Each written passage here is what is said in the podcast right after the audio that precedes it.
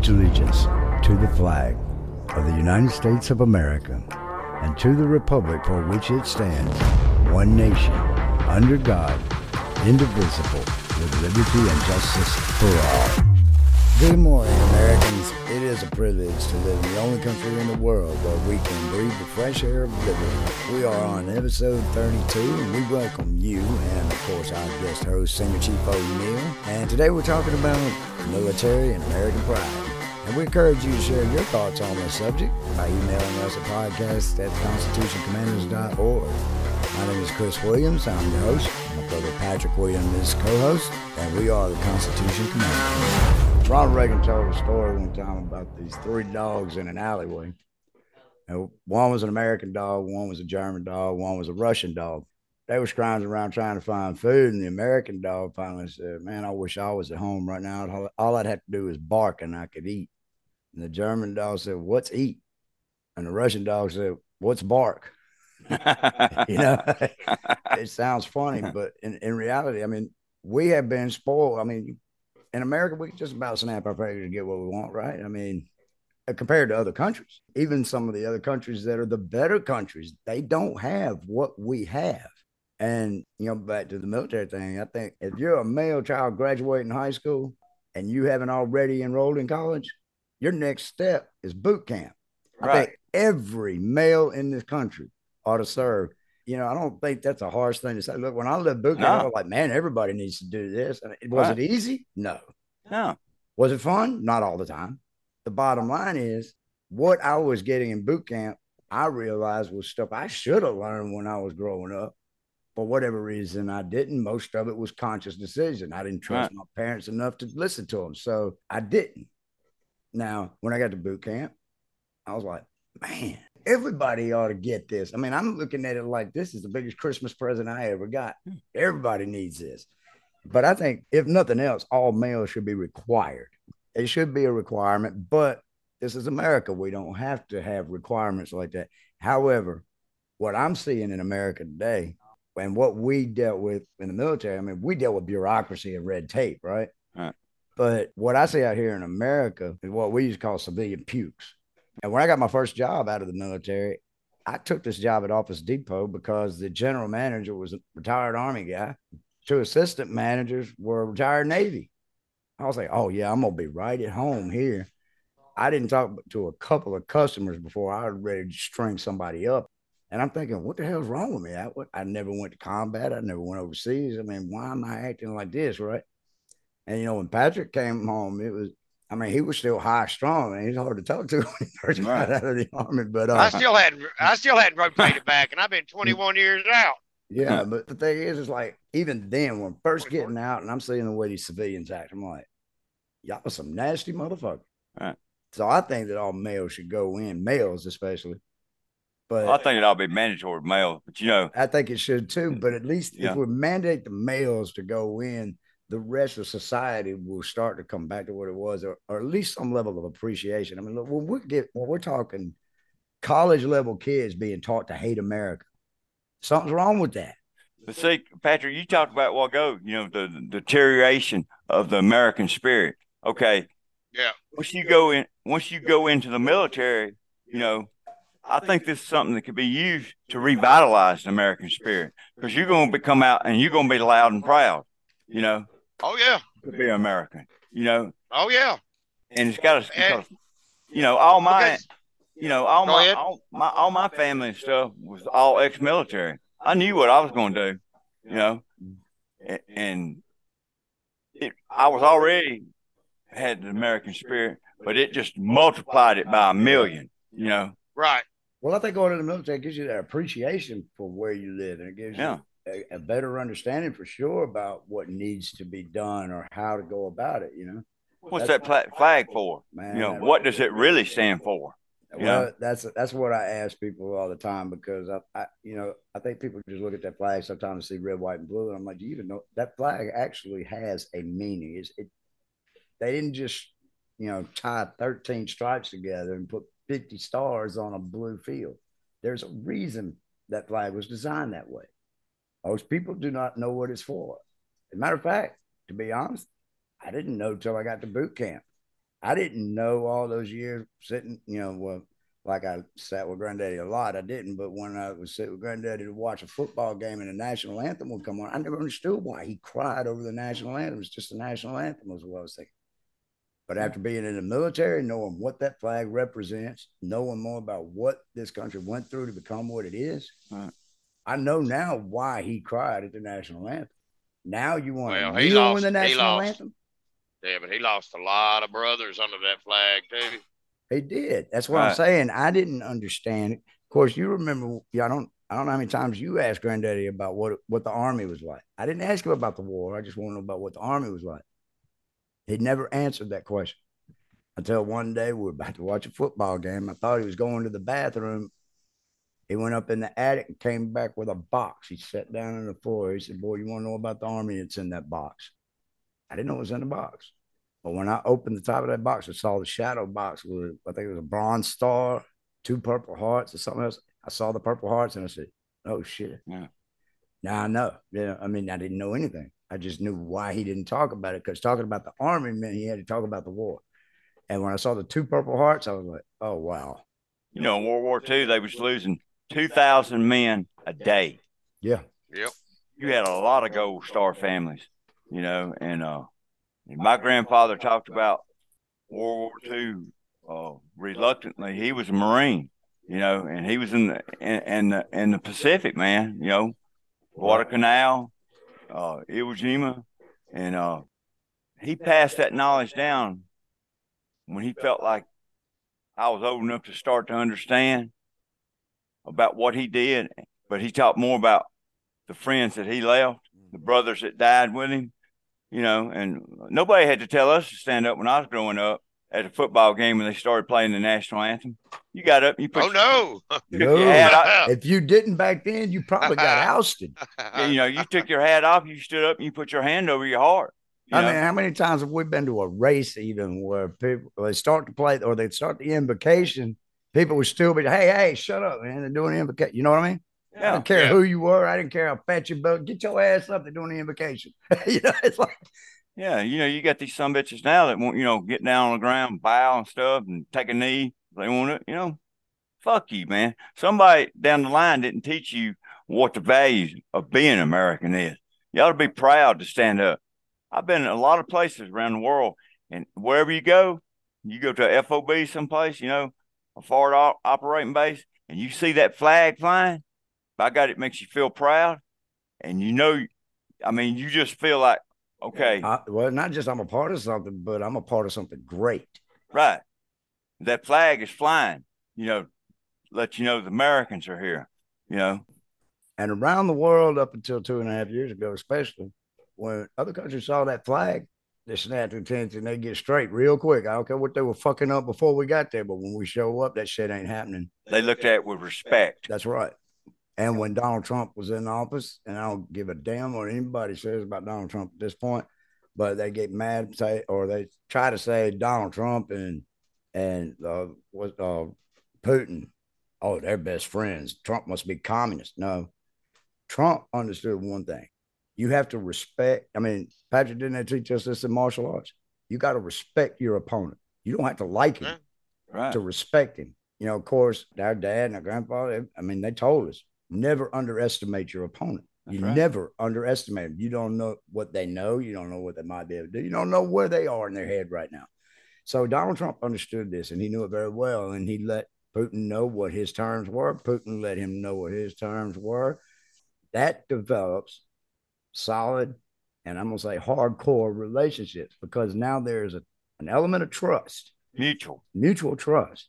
And even with the Chinese leader, there wasn't a mutual level of trust there, but that Chinese leader over there was pretty much scared to shit in the morning because he didn't know if Trump was going to blow his toilet up. But at the same time, there was a mutual respect there. Right. And yeah. Well, um, well, another part is just another basic fact. You're a world leader. They're world leaders. That's they're right. They're going to be there long after you're gone. We have four year terms. Yep. And uh, there, there's nothing you can do about their presence. So you've got to deal with them. You might as well do the best you can to I wouldn't say the best you can. I say you better do what's right. you know, because well, I mean, it's I'm I'm saying to one prevent conflict. Two, you need to be able to identify common goals and work together towards those common goals. Even if it no, means staying away from each other. Well, yeah, but no two people in any relationship, I don't care if you're neighbors or teammates or whatever, squad members, I, I don't care. You're not going to get along in everything. So, to avoid conflict, you have got to state common goals and work together to, to achieve those goals. Mm-hmm. Establish some type of a relationship. And I don't right. and see, but but see that kind of goes along with the you know the environment of our country today. People that don't like Trump because of his tweets, they totally put the blinders on about his policies. His policies were good, mm-hmm. but because they didn't like his tweets, they hate him. It doesn't right. matter about nothing. And and you can't go through life like that. No. You know, and I think that was one of the things that Trump did that the deep state really hated about him was because everybody in the deep state, well, one, wasn't approaching our enemies or our world adversaries like Trump did and try to work to a common goal to maintain peace. The deep state has been known by these other leaders to know that our leaders before Trump and after Trump, they have something up their sleeve. They're conniving. They're not mm-hmm. being honest and up forthright. They're tr- they got something else in mind, and they yes. know automatically we're adversaries. So what they have in mind is not good for us. Mm-hmm. You know, Trump. I mean, you got to extend that olive branch. Yeah. Well, yeah, and that's true. And so the other thing about Trump was, I think this is what originally got a lot of world leaders really skittish about Trump because they'd never dealt with somebody and said, "Look, this is just the way it's going to be." And once he made his mind up, that was it. And like you were saying, Patrick, with these other leaders that we've had, they know they they got an ulterior motive, and that gives every world leader, okay, well, let's see what they do here. Let's push this button right here because he's not being straight up, right? I mean, yeah. China's been doing it now for the last year, sending their battleships and cruisers right in front of our aircraft carriers and doing doing donuts in the ocean just to see if they can get a rise out of us. How yeah. about flying spy balloons all the way across country? That's what they do. I mean, they're gonna check you as a world leader. You're gonna be checked all the time. With Donald Trump, I think they were a little nervous about checking him because they didn't know. A lot of world leaders just didn't know what Trump was going to be about as a president. They knew him as a contractor or as a businessman and really, I, I think that was probably one of the best things I saw it once he got elected because I didn't know how he's going to be with Israel, and that's always my top concern. Right. How are what are our relations going to be with Israel with this president? When I heard Benjamin Netanyahu say, "Oh, I think it's great that he became president. We're great friends," and I was like, you know what I mean? These other world leaders didn't know Donald Trump. You know, how's he going to be as a president? I mean, that's the most powerful man in the world. They say they didn't know. He's not a politician. So that kind of kept them, I put them on their heels, really, I think. But well, kept you on his heels when he sent 26 fucking missiles into fucking Syria right. while they yeah. were eating dinner. Well, what about the, uh, was it the uh, Taliban leader that he, Donald Trump told him, said, You touch one hair on my soldier's head. And I know you've been fighting all your life, but I will rain hell down on your doorstep like you can't imagine. He said, Really? And then in an interview, I heard him say, Well, did, is it true, Mr. Trump, that you sent him the grid coordinates of his house? He said, No, I sent him a picture of his house. I mean, he learned real quick Donald Trump wasn't playing. But then you get somebody like Joe Bagadix Biden over there, the G20 summit, and you got a French emissary standing over and screaming and pointing his head, and Biden cowering down. No, he's the son of a bitch that needs to go ride a bicycle with no damn shoes and shorts. Forget right. the helmet. Yeah, and you know Biden, he's trying to undermine the, the military. I lost count on how many change of command. Oh, it's hundreds of them. I mean, they're relieving. They're, I mean, just not the Navy, Army, Air Force, uh, Marine Corps. You know, and these people you see that's taking their place, if you just do a little bit, and I know there's not supposed to be no, you know, we're not supposed to be political in the military, but everybody's got an agenda. And you can see if you start digging just a little bit, because I was talking oh, yeah. to Chris, I, I said, you see all these people that's being, you know, relieved of duty? Yeah, I was asking Patrick about that after you showed I said, damn, man, I ain't never seen nothing like this. You know? Yeah, military wide, and, and we're talking hundreds and hundreds of people at all command levels just being removed for whatever reason. Worldwide.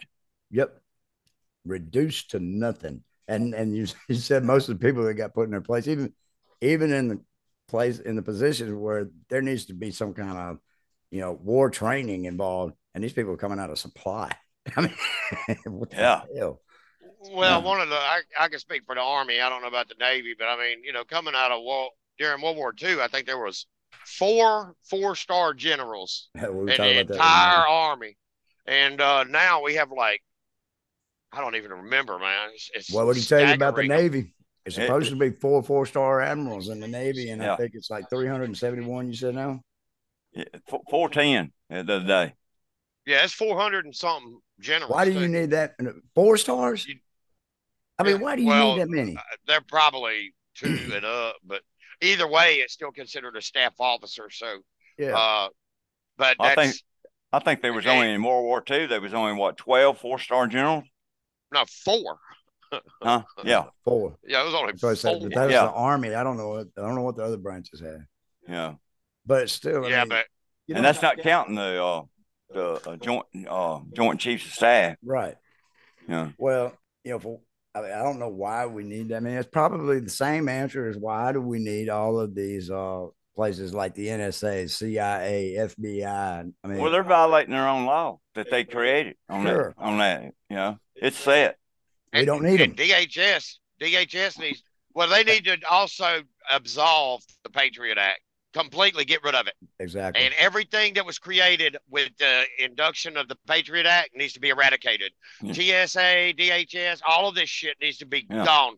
I mean, you can look at the success rate of both of those agencies alone, and they're both abysmal. I can't tell you how many passengers have boarded commercial aircraft with loaded pistols, and they made it. They weren't detected until they got off of the plane. So I mean, you don't want somebody on the aircraft with a gun, but y'all didn't catch it. They caught it when they were leaving the aircraft. And yeah. then you want to talk about DHS. How many people? I mean, uh, well, the number is unknown, but they already, well, I'm sure they're underreporting that number also. Known terrorists that have come across the southern border, and DHS has done nothing. So those are evident uh, examples right there that their usefulness has been used up.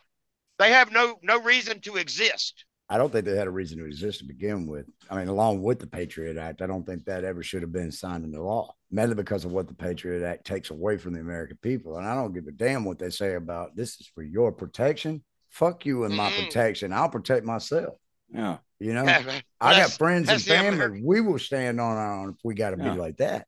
I mean, yeah you know, George Washington and Thomas Jefferson, James Madison, all these people you youngsters probably never even heard of, they put together something called the Constitution of the United States, which didn't get signed until 1789. Uh, I mean, signed, ratified. It had to be 100% approved to be ratified.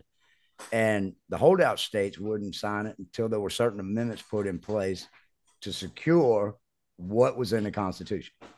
One of those being the Second Amendment.